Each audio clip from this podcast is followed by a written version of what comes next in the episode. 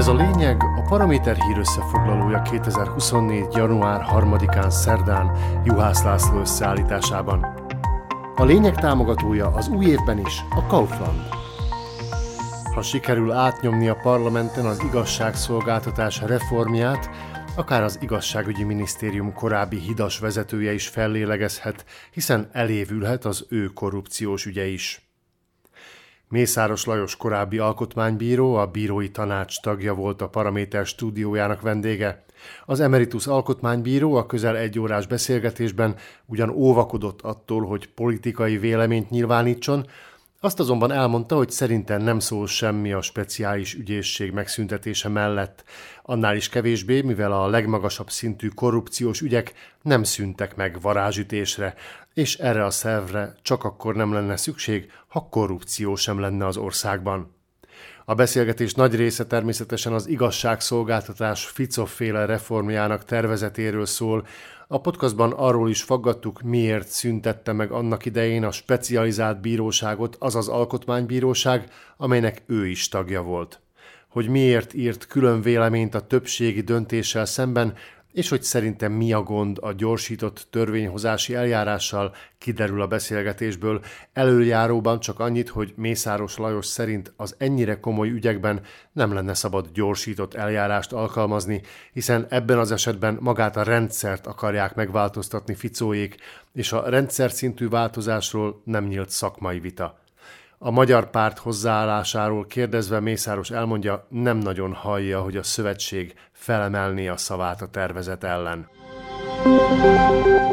És ha már a szlovákiai magyar politikánál tartunk, Gál Gábor állítólagos korrupciós ügyeiről már másfél évvel ezelőtt is cikkeztek a lapok, akkor a Nemzeti Bűnüldözési Ügynökség, vagyis a NAKA nyomozója indított eljárást a híd korábbi igazságügyi miniszter ellen, most pedig már a speciális ügyészi hivatal ügyésze is megvádolta Gát kenőpénz elfogadásával.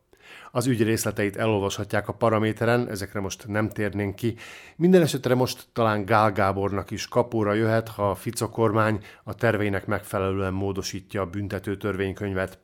A speciális ügyészség megszüntetésén kívül ugyanis a tervezet csökkenteni a büntetési tételeket és az elévülési időket a legsúlyosabb gazdasági vagy korrupciós ügyek esetében is. Ha például közjogi személy érintett a korrupciós ügyben, jelenleg a vesztegetési esetek elévülési ideje 12 év. Ha Gál Gáborra rábizonyítanák a csúszópénzek elfogadását, a dolgok jelenlegi állása szerint büntethető lehetne korrupció miatt. Ha azonban a parlament elfogadja az igazságszolgáltatás reformját, az ő ügyében öt évre csökkenne az elévülési idő, vagyis akkor sem nyerhetné el méltó büntetését a 2018-ban történtek miatt, ha sikerülne is bizonyítani az ellene felhozott vádakat. Nagy a valószínűsége, hogy Peter Pellegrininek fogják hívni Szlovákia következő köztársasági elnökét. A volt miniszter, kormányfő és házelnök ugyan még nem jelentette be hivatalosan, hogy indul az államfői címért is, azonban már most borítékolni lehet a győzelmét. Ezt mutatja a ma nyilvánosságra hozott felmérés is, amely szerint a biztos választók 44%-a voksolna Pellegrinire, ha most tartanák az államfő választást. Összehasonlításképpen a Magyar Szövetség köztársasági elnök jelöltjét Forró Krisztiánt a megkérdezettek 0,6%-a támogatná. Ficóék pontosan tudják, miért fognak Pelle győzelme mellett kardoskodni, szükségük van ugyanis egy olyan államfőre, aki majd elnöki kegyelemben tud részesíteni egy-egy befolyásos politikust azok közül, akiket addigra jogerősen elítélnek. Talán mindenki ismeri az igazságszolgáltatás jelképét, Justícia nő alakját, akit karddal és mérleggel a kezében bekötött szemmel ábrázolnak a szobrászok. A kard a jog, az igazságszolgáltatás kikényszeríthetőségének jelképe, a mérleg pedig azt szimbolizálja, hogy a jogasztalánál mindenki egyenlő.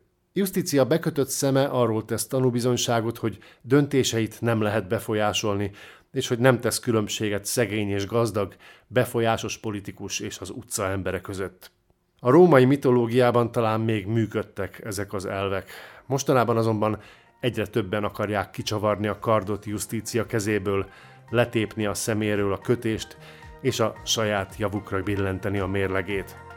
Rajtunk is múlik, sikerül-e nekik. Ez volt a lényeg 2024. január 3-án, szerdán, Juhász László összeállításában.